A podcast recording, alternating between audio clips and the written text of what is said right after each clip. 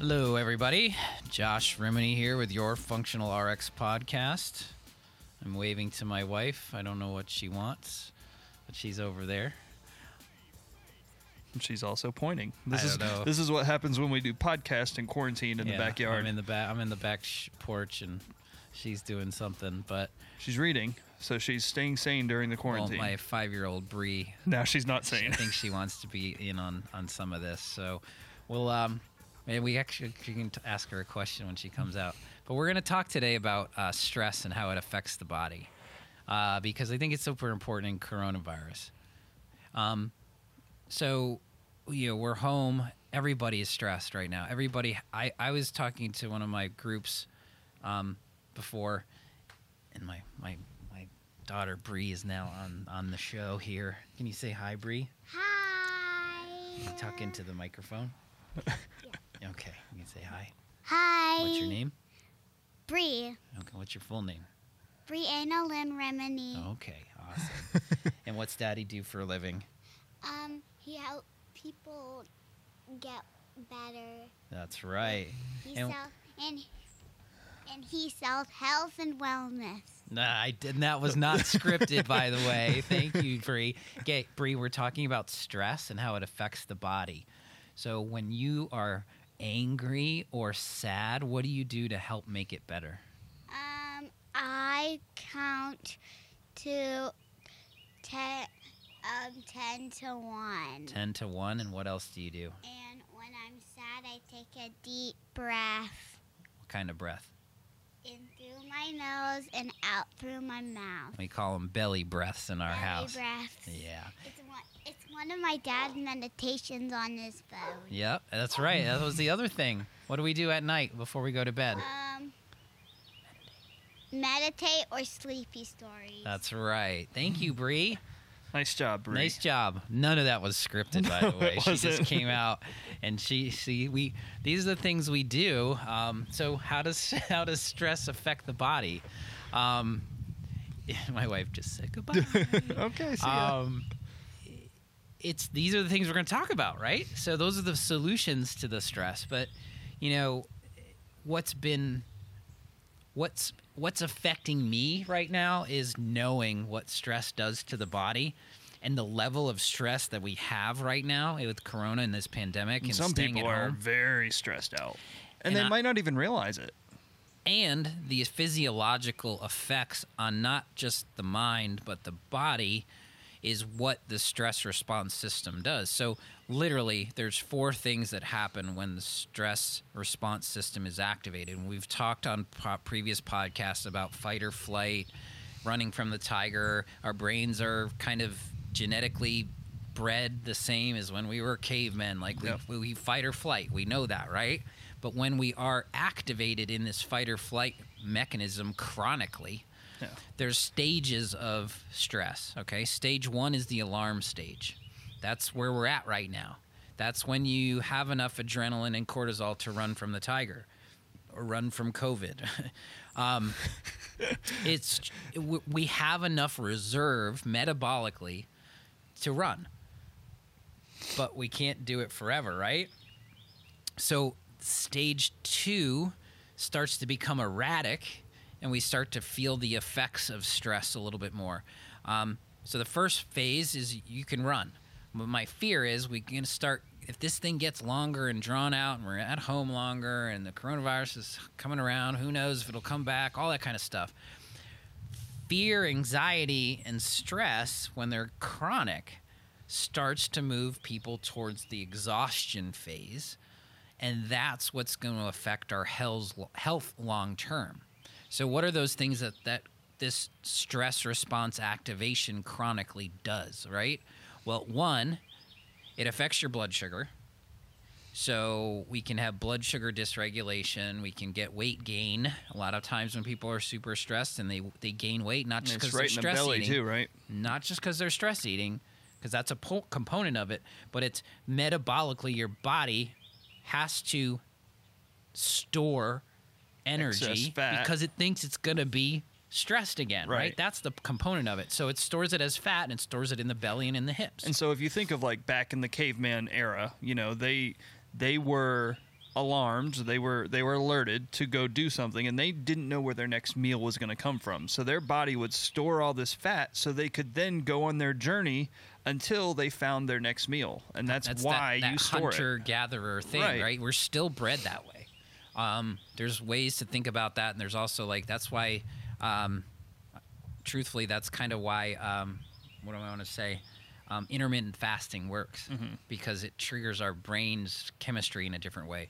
But stress response will affect your blood sugar in a bad way, um, and you know, in an ironic fashion, COVID is the reason Americans are so severely affected by this virus is because we have an obese society. Right. And obesity is the number one uh, trigger for uh, high risk. Because it, not just because we have too much fat, but because of what it's doing metabolically. For some reason, this virus affects people that are obese or overweight much more severely. So blood su- so you see the backward cycle. We get more mm-hmm. stressed, our blood sugar gets dysregulated, we gain weight. So the the component of this is it's going to affect your blood sugar. It's going to affect your inflammation. I can't tell you how many times I can I can tell where I've reduced my stress or I've reduced other people's stress and their pain goes away. So there there's and the inflammatory response. So think of it this way. Chronically stressed, inflammation goes up. What happens after inflammation goes up? Immune function goes down. So chronically stressed individuals crash their immune system. Because one of my questionnaires that I do, have you been sick lately? And do you get sick often? Mm. So people that are chronically stressed get sick often. That's not that's irrefutable. People understand that, right? I, I'm chronically stressed. I'm always getting colds. I'm always getting this. I'm always getting that. Your immune system is because mechanistically your immune system crashes because there's an inflammatory cascade. Right. So immune system goes down. What is the one thing we want to improve upon in this state of pandemic? Our immune system. Mm-hmm. So chronic stress backwards. So let's figure out these things and then we figure out what to do with them. So it affects your immune system, it affects inflammation, it affects blood sugar, and of course, it affects your sleep and your mood. Again, five personal lifestyle modifiers that we want to work on. One of them is sleep. So, it, how do you sleep is the is the antithesis of stress, right? Mm-hmm. So when people sleep well, it's because they're not really stressed. And when you're stressed like me and like everybody else, that's the one thing that I'm really trying to focus on is getting really good quality sleep so our bodies can heal, our immune system can work, our brains can reset. We, our brains do not reset. This is why we cannot live without sleep. Yeah, and your supplement recommendation, you know, if if you need one, is melatonin, correct? Yes. For helping with deep sleep and calming sleep. it's one of those things. I use botanicals a lot, um, CBD as well. Um, but to treat, but chronic sleep issues are associated with stress. So when someone comes to the pharmacy and they're like, "I need something to help me sleep," what is my first question? Yeah, you want to find How out is your why. stress level? Right. Why because they why don't can't you think stress is the yeah that's the why. Yeah. But chronic stress also activates cortisol, which activates the brain to be more alert. So, a lot of times, chronic sleep issues are because of chronic stress issues because the brain is smart and 90% of it we don't control. So, 90% of the brain says, you know what?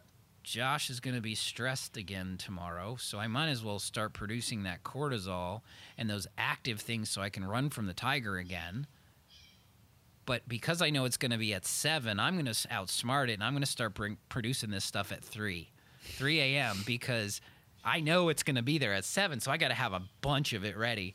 So what happens is you can't really sleep very well when you have activated hormones and fight or flight hormones, right? Cortisol. So cortisol spikes, melatonin drops, and then you wake up at 3 a.m. can't get back to sleep. So how? So those those are the factors that long term that I'm really concerned about. Mood, uh, all of the negative energy that we have, and all the negative emotions that are going on right now are affecting our stress response system, which is affecting our neurotransmitters and our balance. So, stress affects neurotransmitter balance. So, if you think about it, that's the root cause of all of these issues that we're having. But how do you fix it, right? You can't just go, well, you know, Ryan, just don't be stressed. Just stop. Yeah, stop, stop stressing. being stressed. Like it's that easy, right? No, it's not that easy. the The thing is, is we can do something about it, and so let's talk about some of those things. You know, I'm creating a stress recovery program basically for this specific reason, but I was already planning it before COVID. Right. It's just everybody's. this one just got moved to the top I, of the list. I thought I had a high stress level with everything that's going on in my life and family and work and everything. And then when COVID hit, it was like, holy crap, there's another level of stress that I'm not used to.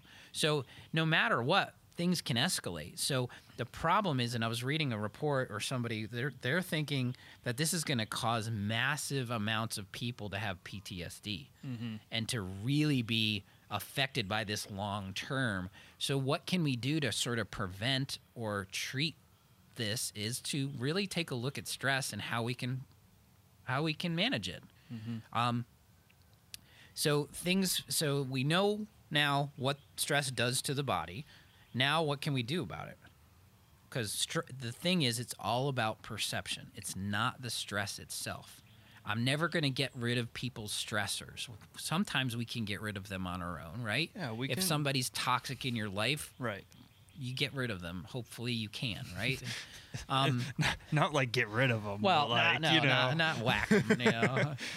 You know, I took care of it. You know? No, no, no, no. Like, That's not what Josh does. you know, but getting rid of the negative energy is important, right? So, what are the things you can do on a stuck at home on a daily basis? I'm a big fan of gratitude journals. Write it down. Don't just think it. Have you read the book uh, Miracle Morning? No. You would love it. It's by Hal Elrod. Um, I listened to a podcast he was on, and he has like five or six things that he does every single morning. And like the most important thing, he calls them uh, positive affirmations. You wake up and you give your positive affirmations, letting you you know I, you're doing good at these things, and this is what you're going to do, not what you want to do. This is what you're going to do. What is it called again? Uh, the Everybody knows? Miracle Morning. The mir- The Miracle Morning by Hal Elrod. Yeah, so big fan of gratitude journals. In my daily, I have a best self journal, so it's kind of like my day timer plus journal. Um, keeps me organized, keeps my scattered brain less scattered, I guess.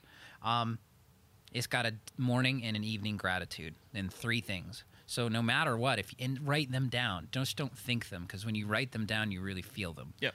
So I always have my go tos like my dog, my kids, a Lexi hug in the morning, um, sunshine. So no matter what, think about the things you like. You know, so gratitude journals work. Um, it just gets the negative back to a positive, even in a short period of time. That actually has physiological response. Deep breathing exercises everybody can do.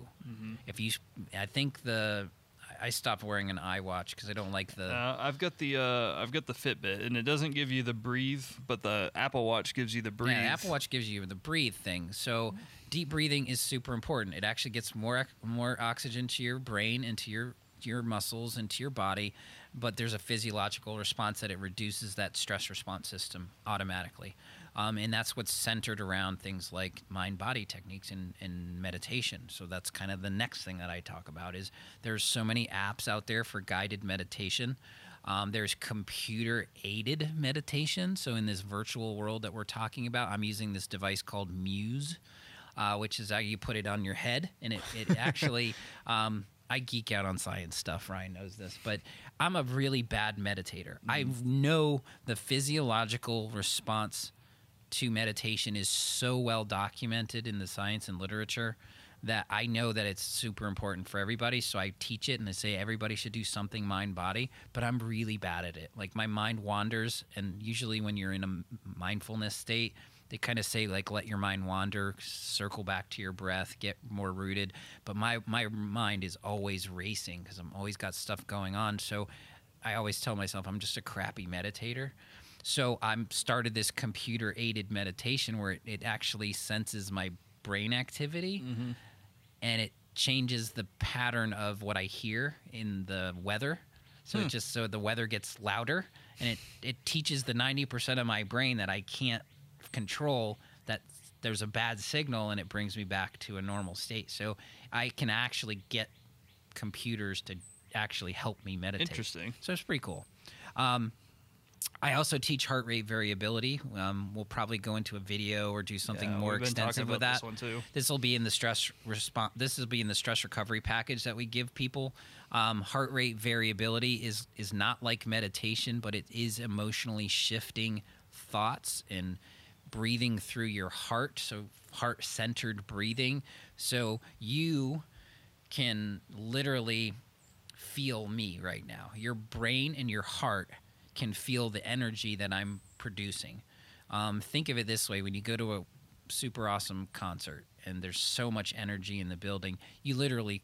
It, you can't not feel it, right? It's not just the music that you're hearing. It's Mm-hmm. Who's your best energy. concert?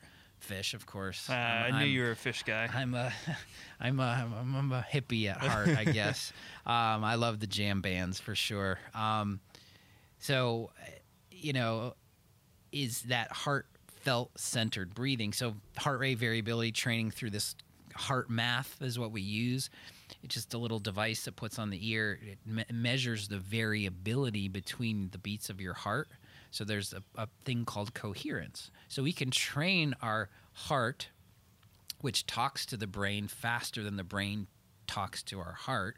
There's a, there's a neural there's a um, neurological system within our heart. So we have a brain there, if you will. There's a gut brain connection as well, but there's a heart brain connection. And when you teach the heart to be in coherence with the brain, m- not only electrical signals but hormonal signals, biochemical signals, all the uh, signals in our you can see that change in the waveform which we can see on an app through the HeartMath. So it's a it's a biofeedback technique that we train.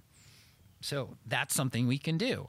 Um, I'm a big fan things like yoga and meditation. It's just like deep breathing, like um, any relaxation technique, going out for a walk. So I just went down to Florida. I was talking to some Major League Baseball players and kind of talked about that. And uh, one of them was like, "I can't believe you know whatever this other guy was." He's like, he comes in off the mound, he pitches seven innings, and then you'll go back in the locker room and he's just running on the treadmill for 30, 60 minutes after the game. It's like I don't know how he could do that. I'm exhausted. And so I asked that guy. I was like, "Well, how do you do that?" And he's like, "Well, it's my relaxation. I actually relax, and that that kind of."